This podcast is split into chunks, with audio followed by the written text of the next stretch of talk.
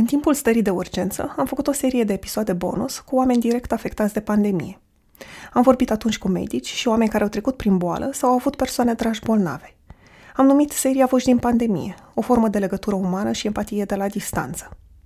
De câteva săptămâni, de când a început să crească din nou numărul de îmbolnăviri, mă tot gândesc la cele interviuri, în special la cele cu medici. Nu e un gând întâmplător. Am mai menționat în episoade că soțul meu este chirurg. Lucrează la un spital de urgență din București și fiecare gardă este o zi de anxietate și emoții pentru mine. Până acum am stat de trei ori izolat unul de celălalt, pentru că a avut contact cu persoane confirmate pozitiv și vrea să mă protejeze. Probabil se va mai repeta experiența. E ceva ce am ajuns să acceptăm. Însă mă întreb cum arată viețile medicilor din prima linie acum. Cât de obosiți sau stresați sunt. Își văd familiile? Cum se motivează pentru o nouă zi de muncă? Așa că m-am întors cu aceste întrebări la Ana, medic la unul dintre spitalele de boli infecțioase din capitală, cu care am vorbit în aprilie. Dacă nu ai ascultat episodul de atunci, poate e bine să mergi la el și apoi să te întorci la cel de acum. Oricum, uite un extras din ce spunea în aprilie.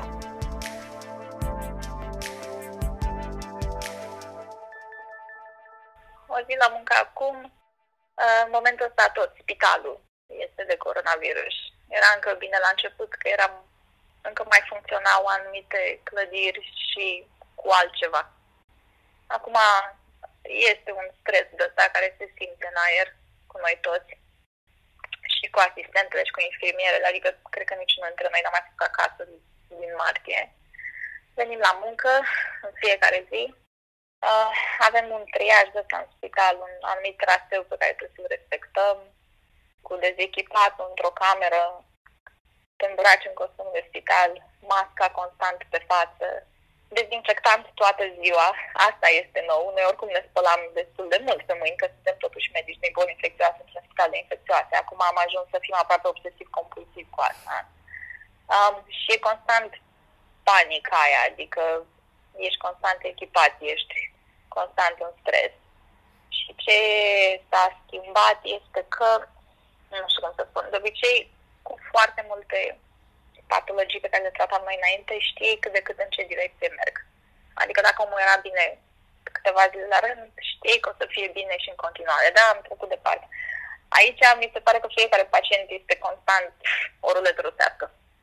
Și ăsta e un stres constant pe care îl avem. Că niciodată nu știm dacă omul pe care l-ai lăsat ieri bine, a doua zi o să fie la fel bine. Și asta te pune într-un stres. Mai ales că ca să intri la un pacient este echipare din cap până în picioare. Apropo, sunt groaznice echipamentele alea, nu știu dacă ai stat vrea în ele, dar sunt groaznice. Uh, nu mai poți de cald, e stresat. Nu știu cine le numea pe Facebook uh, costumul de saună sau ceva de genul ăsta. Păi cam așa este, cam așa este. Mereu râdem cu chestii de astea. Dacă, dacă put, să știi că am făcut duș astăzi și nu este vina mea. Deci jur că am făcut duș și m-am dat cu deodorant înainte să vin la muncă, dar acum nu mai e riscul ăsta, știi cum e, ai un pacient care nu e bine, înainte era, știi, intrai la el din 10 în 10 minute să verifici. Acum știi că fiecare intrare, deși noi tot intrăm la ei constant, dar e mm. chestia asta, știi că de fiecare dată când intri la un pacient, este iarăși un risc și iarăși un risc și iarăși un risc și niciodată nu știi dacă poate de data asta, poate de data asta, ai dezvoltat o paranoia de aia, gen m-am spălat pe mâini, hai cum mai mm. spăl o dată ca să fiu sigur când m-am dezechipat, am atins cum trebuie, n-am atins, am pus mâna pe aia, deci intri într-un o ușoară paranoia de asta care nu exista înainte și care te cam macină încetul cu încetul. Când am vorbit din nou cu Ana, la început de august, era acasă în pauză de șase zile. În ultimele 10 zile lucrase de 3 ori, câte 36 de ore, pentru că fusese de gardă ia câte 5, 6, 7 gărzi pe lună, pentru că nu sunt suficienți medici în spital, iar în gărzi se apucă să doarmă doar 2-3 ore. Asta dacă nu e șefă de gardă. Dacă e, nu doarme deloc. Spune că s-a obișnuit cu programul și cu spitalul mereu plin de pacienți bolnavi, cu zero paturi goale. O ajută că lucrează într-o echipă unită, în care oamenii își ridică unii altora moralul, dar și care sprijin din partea soțului. Momentan, spitalul ei încă face față, dar e teamă de ziua în care vor fi prea mulți bolnavi și nu îi vor mai putea trata pe toți. Nu spun numele complet al Anei și spitalul în care lucrează, pentru că vreau să o protejez de comentarii agresive. Iată ce povestește acum, după 5 luni de pandemie. nu mai știu, am vorbit acum cât? Patru luni, parcă. Nici nu mai țin minte când era. Uh, în aprilie, în ajunul Paștelui. Da, da, și acum e deja august. Au. Da. Cum e pentru tine? Cum au trecut lunile astea? Mă așteptam ca până acum să treacă. Sunt ușor dezamăgită că nu a trecut și eu sunt încă ok fizic, psihic am obosit. Dar, nu știu, s-au, s-au schimbat multe, cred că mai mult și mă enervează asta, atitudinea socială față de, știi cum e, în aprilie când am vorbit, eram erou, în ghilimele. Acum sunt discipolul lui Bill Gates, al lui Soros, a Ordinei Mondiale, a oamenilor șopârlă, nici nu mai știu, că am, am, nici nu mai țin minte care conspirație este trendy în momentul ăsta, toate sunt. Mai avem puțin și ajungem la naziști pe lună și gata, le-am luat pe toate. Deci, Asta spui în social media sau și pacienți cu și care pacienți. interacționat? Și pacienți. Eu am avut noroc cu pacienți super ok, normali, ne-am împrietenit, au mers bine, dar au avut și la colegii mei. Adică am auzit deja în gardă de mult prea multe ori despre ordinea mondială și COVID-ul care este invenție, încât nu mai, nici nu mai reacționez la ele, dar mă enervează. Asta s-a schimbat mult, atitudinea. Am ajuns de la a fi precauți la clar este orice altceva decât un virus. Da, și într-un fel o înțeleg. Pentru că înțeleg, e, știi, reacție, nu știu, psihoemoțională a oricui om. Când se întâmplă o chestie care e prea mare, no. Da. să cauți, știi cum e, soluții, rezolvări sau nu știu ce, dar uh, am ajuns puțin în extrema aia, în extrema urâtă acum. Și cam asta s-a schimbat. Atitudinea generală față de tot ce se întâmplă. Și a oamenilor, și a pacienților, și în social media, și la știri. Apropo de schimbări, spune-mi un, un pic atunci când am vorbit noi, lucrai șapte zile cu șapte pauză. De când a crescut numărul de pacienți, s-a schimbat ceva? Cum, cum arată acum nu, programul? Tot așa lucrăm, pentru că e mult mai mult de muncă. Adică vedem mm. mult mai mulți pacienți zilnic, avem mult mai multe probleme pe secții față de cum era înainte, doar că acum ai șase zile cu șase, pentru că ne-am dat seama că și personal preferăm să muncim șase zile pe brânci, după care să ai câteva zile libere, decât să ne mm. revenim la normal și încă mai facem față. Adică spitalul nostru face față și echipa și toată lumea la acest stil de muncă. În echipa mea suntem Așa. Uh, trei medici specialiști și doi rezidenți. În perioada asta, fiind concedii, am fost doar doi specialiști și un rezident. Și avem 60 de pacienți împreună, Dar... dintre care 10 sunt pacienți de terapie acută, adică destul de gravi. Um, și avem, cred că, 3 sau 4 clădiri care funcționează pe același sistem și mai avem pe colegii noștri care trag și mai greu. Ei de obicei sunt 4 sau 5 specialiști cu rezidenți în diferite grade, că avem și de aia săracii și au început și ei cariera de rezident de boli infecțioase direct în pandemie, mi este foarte milă de ei, care au la 150 de pacienți. Iar săptămâna asta, spre exemplu, am fost deci doi specialiști cu un rezident, cu toată secția, plus 30 de pacienți veniți pe, cu ambulanță sau așa în fiecare zi în gardă. Minim. Cu chiu, cu vai facem față. Cred că o să o ținem așa a la lung. Cum spuneai în mesaj când ți-am scris să înregistrăm că ai lucrat 36 de ore? Uh, da, am fost de gardă. Am venit la 8 la muncă și am plecat la 3 jumate sau 4 a doua zi. Cum, cum vă odihniți? Apuci să te odihnești? Ce uh, faceți? Atunci când am vorbit, n-apucasem, pentru că atunci am fost și câștigătoarea loteriei de a fi șefa de gardă pe spital. Uh, știu că mi-au zis doi colegi de-ai mei că au fost fericiți că sunt eu de gardă, că ei s-au odihnit. Mă bucur foarte mult pentru voi. Dar nu, nu. Uh, am stat atâta pentru că, în teorie, după gardă, eu gata, la 8 dimineața, știi, eram liberă. Dar după aia ai secția, ai pacienții, ai externări și n-ai ce să faci. Eu m-am obișnuit deja. Mi-am dat seama, undeva pe la 40 de ore. Rezist până în 40 de După 40 de ore se închide creierul. Bine, dar când am ajuns acasă, dacă mă mai întreba cineva ceva, că am chestia aia, pot să fiu complet pe moment, știi, acolo concentrată, până am ieșit pe ușa spitalului. Dia când am ieșit pe ușa spitalului, în 10 minute zici că a dat cineva un switch în capul meu, că în momentul în care nu mai sunt în spital, ajung în punctul ăla de, ok, stai să o luăm de la capăt, ce este un virus? Uh, dar nu, face parte din normalul spitalului nostru, așa ceva. Te apuci să dormi în alea Păi am mai avut 30 sâmbătă o ceva? gardă și atunci am fost 32 de ore la spital uh, și atunci am avut noroc că un alt doctor a fost șeful de gardă și eu am putut să dorm 3 ore în timp ce el făcea toată munca cu telefoanele, cu triaj, cu tot. Mm. Da. Dar așa e constant, adică la noi. N-am obișnuit. Cam când a început să fie așa?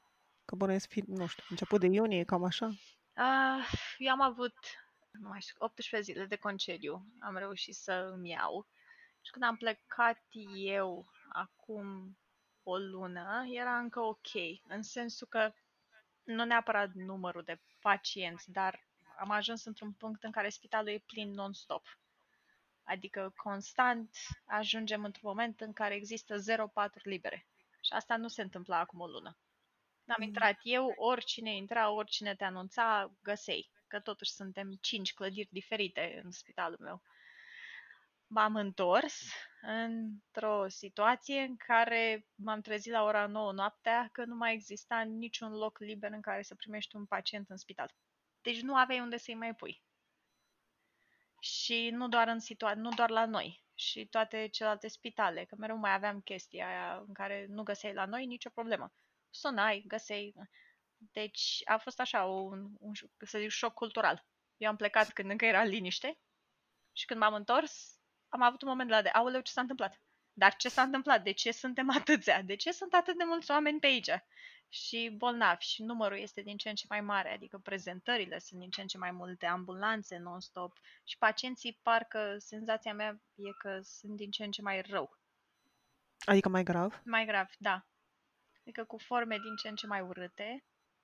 Uh, Eu am avut noroc, am avut destul de mulți, destul de mulți față de cum eram obișnuită pacienți cu forme urâte care au ajuns când trebuie. Știi că e un moment de la în care îl prinzi exact când trebuie, gen dacă încep tratamentul, șanse mari să meargă spre bine. Dacă mai stai Mhm. acasă câteva zile, nu. Dar uh, mult mai mulți. Deci s-au schimbat multe de când am vorbit. Simți că ai învățat ceva și despre, m, nu neapărat tratament, m, dar tot la fel când, a, când am vorbit, îmi spuneai că cel mai mult te îngrijora atunci că nu știi niciodată la un pacient dacă o să meargă bine sau rău. Ca astăzi poți să-l vezi bine și mâine Nu, poate să asta, fie rău. Asta nu s-a schimbat. Am învățat să gestionăm mai bine situația când se întâmplă asta, să știm exact cum să ne jucăm cu medicamentele, cu tratamentele, dar uh, este exact la fel. E ruletă rusească în continuare, cu oricine intră pe ușă. Din păcate. Promit că peste un an când vorbim, o să fie mai bine. Înainte să apară următoarea pandemie, sper. Că la asta mă gândeam, vorbeam, râdeam cu legii, că dacă mai apare încă unul acum. Da, știu, nici, nici dintre noi nu vrea să gândească la asta. Sper că cele, ceilalți virus care aveau planuri să, știi cum e, read the room. Clar nu este momentul. Mai lasă-ne câțiva ani. Uite, o chestie care te-am rugat și data tre- trecută să faci asta. Povestește-mi rutina unei zile acum. Așa. Adică de, de cum începe până când se termină. Deci, trezirea mea, din fericire sunt acasă acum, deci este totul mult mai ok. Mă trezesc cu un cățel care e constant entuziasmat că sunt ca- acasă și un soț drag care direct îmi pasează cafeaua, deci aici încep ziua clar mai bine. După care ajungem la spital, în fiecare zi raportul de gardă care este tot pe Skype. În fiecare zi parcă raportul de gardă ne bagă și mai mult în depresie, De ce? pentru că auzi și celălalt pe toți colegii cu câți oameni au venit, câte cazuri au fost, câte probleme au fost pe secție, care parcă nu erau așa acum câteva luni de zile. După care eu și colegii mei ne-am făcut un... Avem, noi numim momentul nostru de zen. 15 minute în care stăm pe bordură și ne glumim și râdem ca să ne obișnuim cu ideea că începem munca. După care vizitați secția. În mod normal, vizita mea la pacienți era mult mai ușoară. Ne- Nu aveam foarte mulți pacienți gravi, era mult mai ok.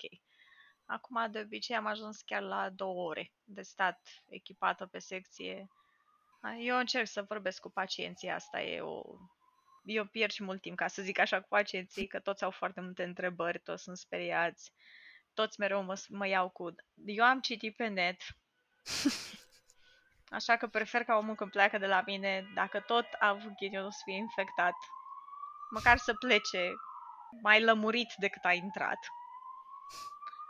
După care urmează momentul preferat în care ți iei frumos toate foile, te așezi la masă și începi să te gândești, mai ales pentru cazurile grave, ce să mai faci.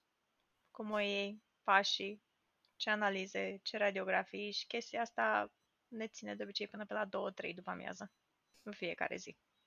În zilele de gardă se continuă plăcerea cu camera de gardă, că tot ce intră pe poartă trebuie văzut, trebuie analizat.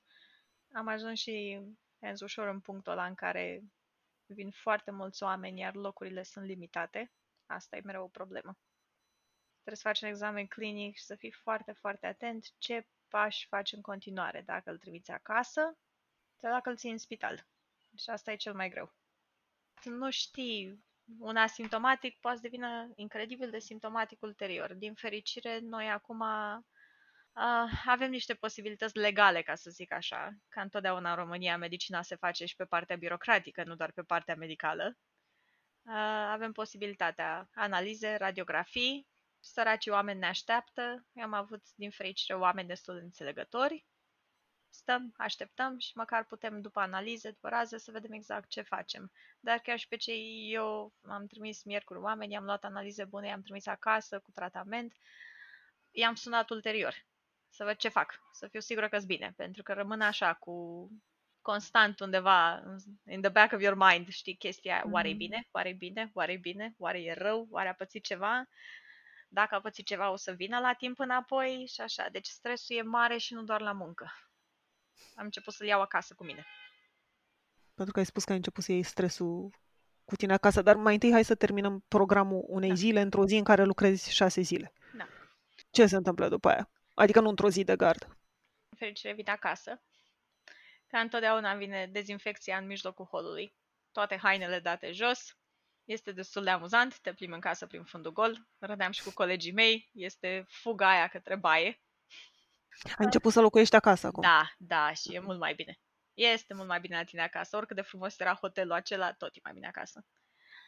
După care eu de obicei în timpul săptămânii când sunt la muncă, de obicei stau acasă nu prea sunt mare fană, nu știu, cred că e și o psihoză de asta, ideea că dacă am fost dimineața la spital să mă duc după aia undeva în oraș, am rămas mm-hmm. cu o ușoară psihoză de dacă, dacă nu m-am spălat cum trebuie, dacă, dacă am, nu știu, am atins ceva ce nu trebuie, dacă sunt în momentul ăsta infectată. Din nefericire pentru soțul meu, acum este și el static cu mine, stăm împreună închiși în casă. Iar de obicei după este odihnă sau cred că mai devreme mi-ai zis că mă auzei, te- telefoanele pe la ora Am auzit, da. da și sunt colegul de gardă sau sun pe cine ți-a preluat pacienții și încep. Și ce mai face? Și domnul în camera 16 și doamna aceea cum eu ești analiză. Mi-a venit radiografia, deci nu prea se închide, uh, nu prea poți să pui pauză. Și după care a, zi, a doua zi de la capăt. Au fost și zile în care ai ajuns, chiar dacă era o zi, mă rog, săptămână normală, nu era de, de gardă, nu erai de gardă, ai ajuns târziu acasă, Da. seara? Da, niciodată seara nu. De obicei, eu lucrez cu o echipă destul de ok, ne mișcăm destul de bine. Încercăm totuși. Ideea e că eu gândesc așa că dacă am stat până seara și n-am reușit să rezolv un pacient, e nașpa pentru mine, ca doctor. Așa că de obicei încerc să rezolv totul. Totul, de obicei până la 2-3. Spuneai mai devreme că, ca să spuneam că o să te întreb, că ai ajuns să duci o parte din stres acasă. Ai, de fapt, am două întrebări. Da. Cum faci cu soțul tău să nu vorbiți doar despre asta? Pentru că asta am observat la mine. Bine, am, am început să ne controlăm sau să ne atragem atenția unul altuia că, hei, iar am, iar am ajuns la subiectul ăla. Dar mă gândesc că la tine e și mai, nu știu. Da, cum Da. faceți ca ăsta să nu fie singurul subiect de discuție? Dacă ar fi după mine, eu aș, con- eu aș vorbi în continuu despre muncă. Din fericire, soțul meu e și inginer în primul rând și mereu îmi spune că câteodată când începi tu, că îi mai spun eu de alea, îți vine să crezi că avea atâta troponina și el îmi spune ce este o troponină. dar din fericire mă controlează, adică îmi spune la un moment dat, gata, ești acasă, ai avut timp, te te-am lăsat să du-te fă un duș, du-te mănâncă, du-te joacă cu câinele, du-te uite la un film. Și am noroc din chestia asta, că mereu ziceam că cred că dacă mă dacă eram într-o relație cu un doctor, gata, se termină. Dar din fericire am și a reușit, face un echilibru foarte bun el între a mă susține, dar a mă și opri. Și la îmi zice, gata, ești nedormită, ești nemâncată, ești nebăută, du-te și gata, este ok, toată lumea e bine. Da, da, totuși, nu, toată lumea e lăsat bine, da, este cineva acolo care se poate ocupa și reușește să mă, des- reușește să mă desprindă. Iar în al doilea rând am jucat, m-am jucat, că tot vorbeam de PlayStation mai devreme, mm-hmm. am jucat mult prea mult PlayStation în ultimul timp decât este, cred că, sănătos pentru mine. da, caut alte căi, știi? Dar uh, asta e norocul meu cu soțul meu. Că reușește să mă scoată, nu mă lasă să mă intru într-o, unde la, știi, mental spiral, știi, în care mă duc, mă duc, mm-hmm. mă duc și pe care mă gândesc, dar totuși, stai 5 secunde că trebuie să mai dau un mesaj, dar oare ce s-a întâmplat? Și aici am noroc. Am un echilibru în relație. Apropo de PlayStation, că asta era a doua întrebare, că ți-am zis că am două întrebări, cum, te, cum încerci să te încarci sau dacă ai găsit niște, nu știu, activități, orice care să da, eu... te ajute pe tine să te încarci. Da, eu mereu am fost, mie mi-a plăcut mereu de când mă știu să mă uit la filme, să mă uit la seriale, îmi plac chestiile astea, să citesc și în fiecare zi de ce încerc să-mi găsesc o activitate. Câteodată stau să mă gândesc, poate că este o duc într-o extremă, cu știi, coping mechanisms, adică mm-hmm. stai 10 ore și te joci un joc în continuu sau nu te miști din pat 6 ore că ai citit o carte și sunt convinsă că poate o duc într-o extremă, dar reușesc să mă relaxez de asta. Bine, înainte eram în stare să citesc, știi, cărți mult mai serioase și mă uitam la filme mult mai serioase. Acum încep să remarc că am ajuns în extrema aia de check flick-uri și jocuri de alea în care nu e nicio poveste decât ce ai făcut, am stat și am omorât 8 ore oameni într-un joc, știi? Chestii de genul ăsta, seriale stupide, simt că nu mai am răbdarea să mă uit la ceva serios. Adică deja după jumătate de oră simt că deja parcă creierul meu se luptă cu mine, așa că de obicei este just mindless, ceva frumos și fun și relaxant care să mă facă să râd sau să mă fac să mă simt bine. Dincolo de, nu știu, că, că necesită un efort mai mare și bănuiesc eu creierul tău este destul de obosit după perioada asta, crezi că e și o formă de escapism? Clar este. Clar. Spre exemplu, înainte, ca să mă amuz, mă uitam și la uh, seriale medicale. Acum încep să am reacție alergică la ele. Adică numai dacă nu pot să mă uit la nimic ce include doctori, medicină. Vreau să văd fante- vreau să văd dragoni și fantezie și povești de dragoste, știi, vrăjitori, adolescenți care privesc apusul de soare împreună, orice, dar nu nimic foarte serios de adult. Mă întreb dacă a fost vreo zi memorabilă în care, pentru că tu par foarte optimistă, în care ți s-a părut că e prea greu de dus ce se întâmplă acum? Săptămâna asta am pățit-o, cred că și pentru că eram responsabilă gărzii. E foarte greu când ești șeful ca șef de gardă mereu ai momentul ăla în care realizezi că toată lumea se întoarce și se uită la tine și te întreabă ce să faci, iar tu nu ai la cine. Bine, din fericire am avut la cine, cred că l-am înnebunit pe directorul meu medical în ziua aia cu telefoane, la un moment dat l-am sunat inclusiv la 12 noaptea și i-am zis, nu mă omorâ, am o problemă, dar țin de că am avut, a fost așa un moment de la, era undeva pe la 9 seara, stăteam fizic pe bordură, în fața pavilionului meu, aveam trei telefoane care sună în același timp și o colegă de-a mea mai tânără care mă întreba ceva foarte serios și știu sigur că am avut un moment în care am, jur, cred că dacă mă lăsa cineva să iau la fugă spre poartă, cred că o făceam. Deci instinctul ăla de o secundă de a lăsa totul jos și a spune gata, gata. Mă duc să, nu știu, fetele alea care vând țigări, știi, îmbrăcate în rochițe drăguțe uh-huh. prin baruri, pare o carieră foarte frumoasă și relaxantă. E ok, arăt bine în rochiță putem să o facem. Chiar am avut instinctul ăla. Veneau foarte multe lucruri în același timp și am avut așa o realizare de aia că se încroașă gluma. Destul de urât. N-am reușit să flatten the curve. Suntem exact, în, eu cred că suntem exact pe muchia aia de ce nu ne doream să se întâmple în aprilie. Și atunci chiar nu credeam că o să ajungem într-un punct în care să zic că la un moment dat spitalele, sistemul medical, doctorii, că noi la, nu mai facem față. N-am ajuns încă acolo, încă ne ținem bine, dar a fost așa o realizare de aia că la un moment dat cred că o să ajungem exact în punctul ăla pe care nu și-l dorește nimeni și a fost destul de înfricoșător.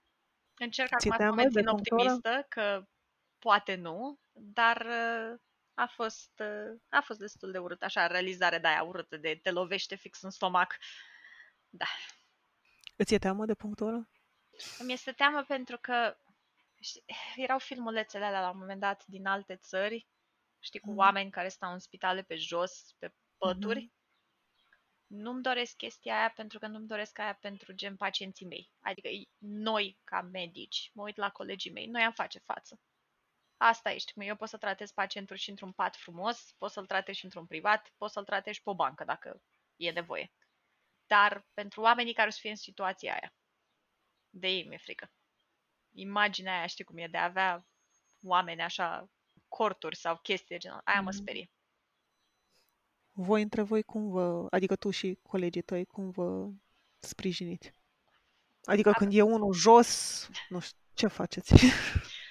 Eu pe și cu echipa mea suntem un grup de oameni cu un simț a umorului foarte sec și extraordinar de sarcastici. Echipa mea personală, nu suntem genul ăla de emotivi. Noi nu suntem cu hai să te iau în brațe. Dar ne susținem în stilul nostru. Am, am noroc că sunt în continuare cu aceeași echipă și câteodată am impresia că dacă ne-ar vedea cineva din exterior, s-ar întreba, Doamne ferește, ăștia sunt oamenii care ne tratează? Adică coping, eu am oricum am avut un coping mecanism de un umor de ăsta sec și negru. Și se pare că este la fel și pentru echipa mea. Glumim, râdem, mai înjurăm. Dacă, din nou, cred că dacă ne-ar auzi cineva vorbind între noi, ar fi foarte, foarte multă cenzură implicată. Dar reușim și am noroc, am noroc de faptul că putem să râdem și să glumim în continuare, dar în același timp, dacă e ceva, măcar știu că nu sunt singură.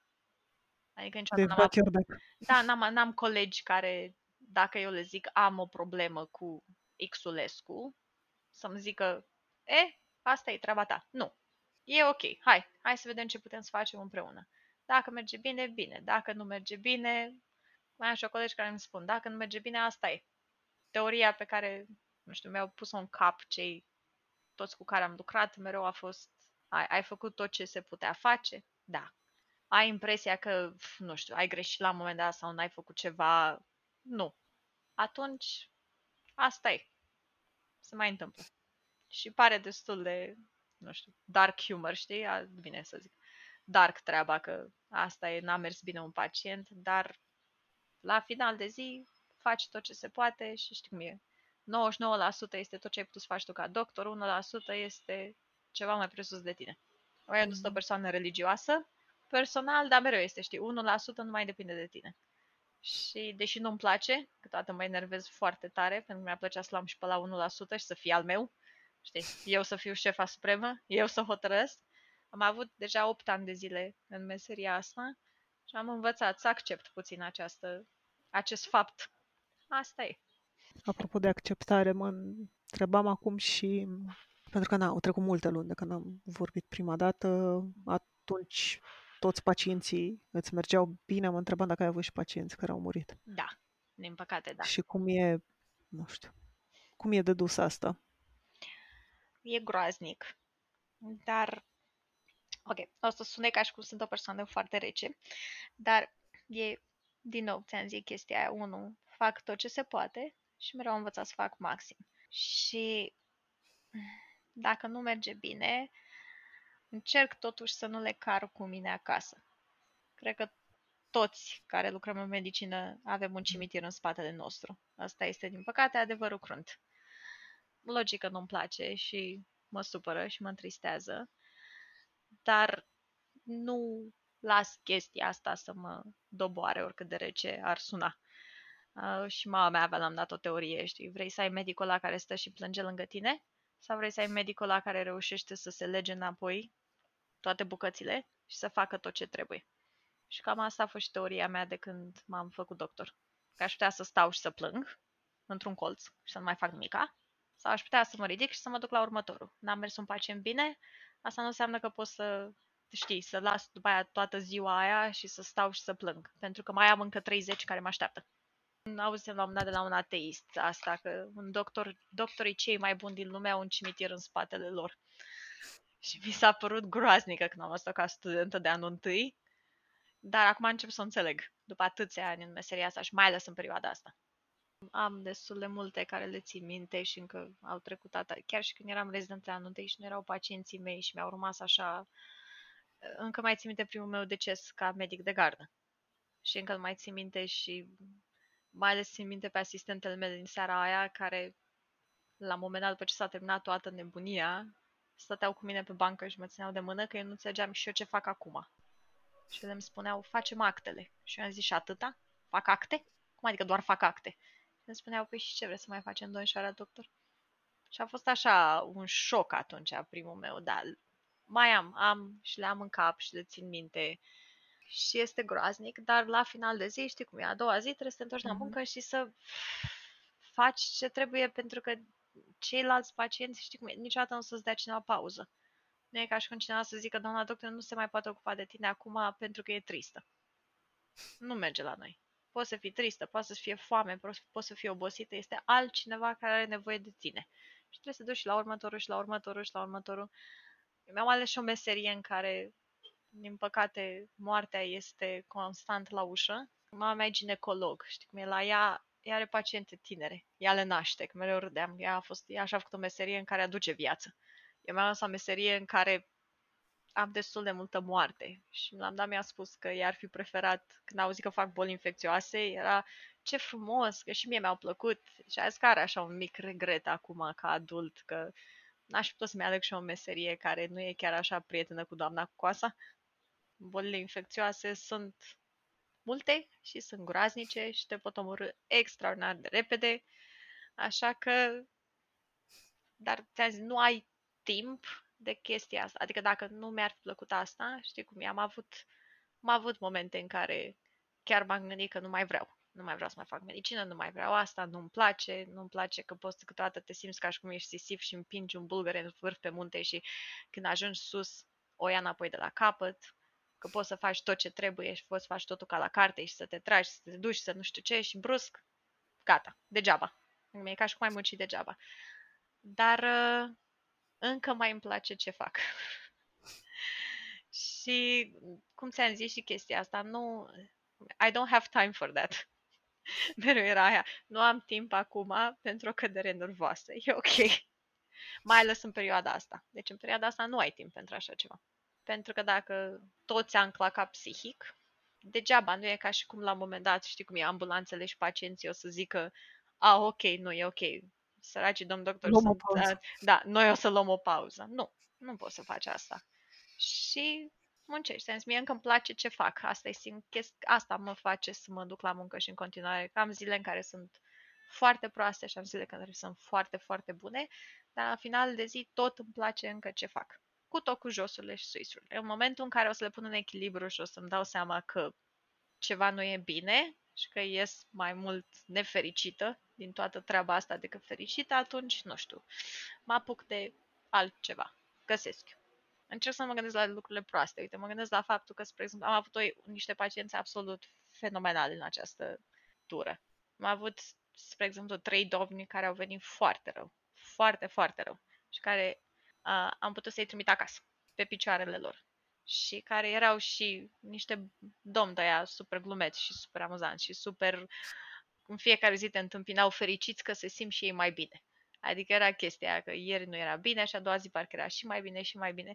Și uite, chestia asta m-a făcut să zic, băi, hai că, hai că încă mergem bine. Încă merg pe un drum în care îmi place ce fac. Cum te gândești la lunile care urmează?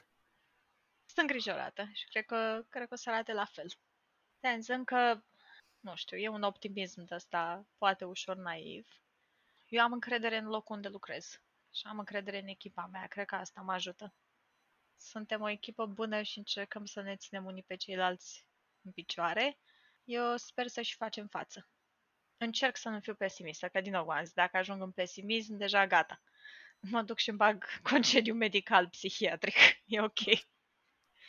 Nu. Uh, dar cred că o să fie din ce în ce mai urât peste tot. Dacă Mm. toată lumea ar purta mască toată ziua, eu aș fi mult mai fericit acum. Mult mai optimistă, de fapt. E, eu sper să fie, adică sigur o să ieșim cu bine. Deci niciun, medical vorbind, niciun virus nu rezistă chiar atât de mult. Da? O să trecem și peste ăsta. Dar uh, știi cum e, încep în momentul ăsta să fiu îngrijorată pentru viitoarele pandemii. Clar o să mai apară altele și mi se pare că, știi, am făcut un trial run and we failed it. Rău de tot. Adică am luat nota 4. Mi-e frică că peste 20 de ani o să mai ajungem totuși în același moment și o să fiu here we go again. Gata. E ok. Știu cum o să meargă treaba. Două luni de cumințenie, două luni de nervi, două luni de conspirații și după care Dumnezeu cu mila. Chiar dimineața citeam pe Instagram puseseră de la The New York Times o poză cu oameni uh, în 1918 cu măști și scriau fix lucrurile pe care le citim Da. acum. Despre oameni care nu credeau în măști, care spuneau că rețin bacterii, că, nu știu, ajungeau să protesteze, nu le por- purtau corect. Mi se pare așa, e Da, fix aceeași poveste. Adică pentru nu, că oamenii se rămân la fel, știi cum e? Lumea se schimbă, oamenii sunt tot oameni. Sper să iasă bine. Adică sigur o să iasă bine, dar sper să nu mai țină mult. De fapt, cam asta e. Eu sunt aici, eu sunt încă optimistă, eu lucrez încă în forțe, am avut ani și concediu, deci am venit și cu forțe noi. Dar, uh, gata, sper să treacă mai repede.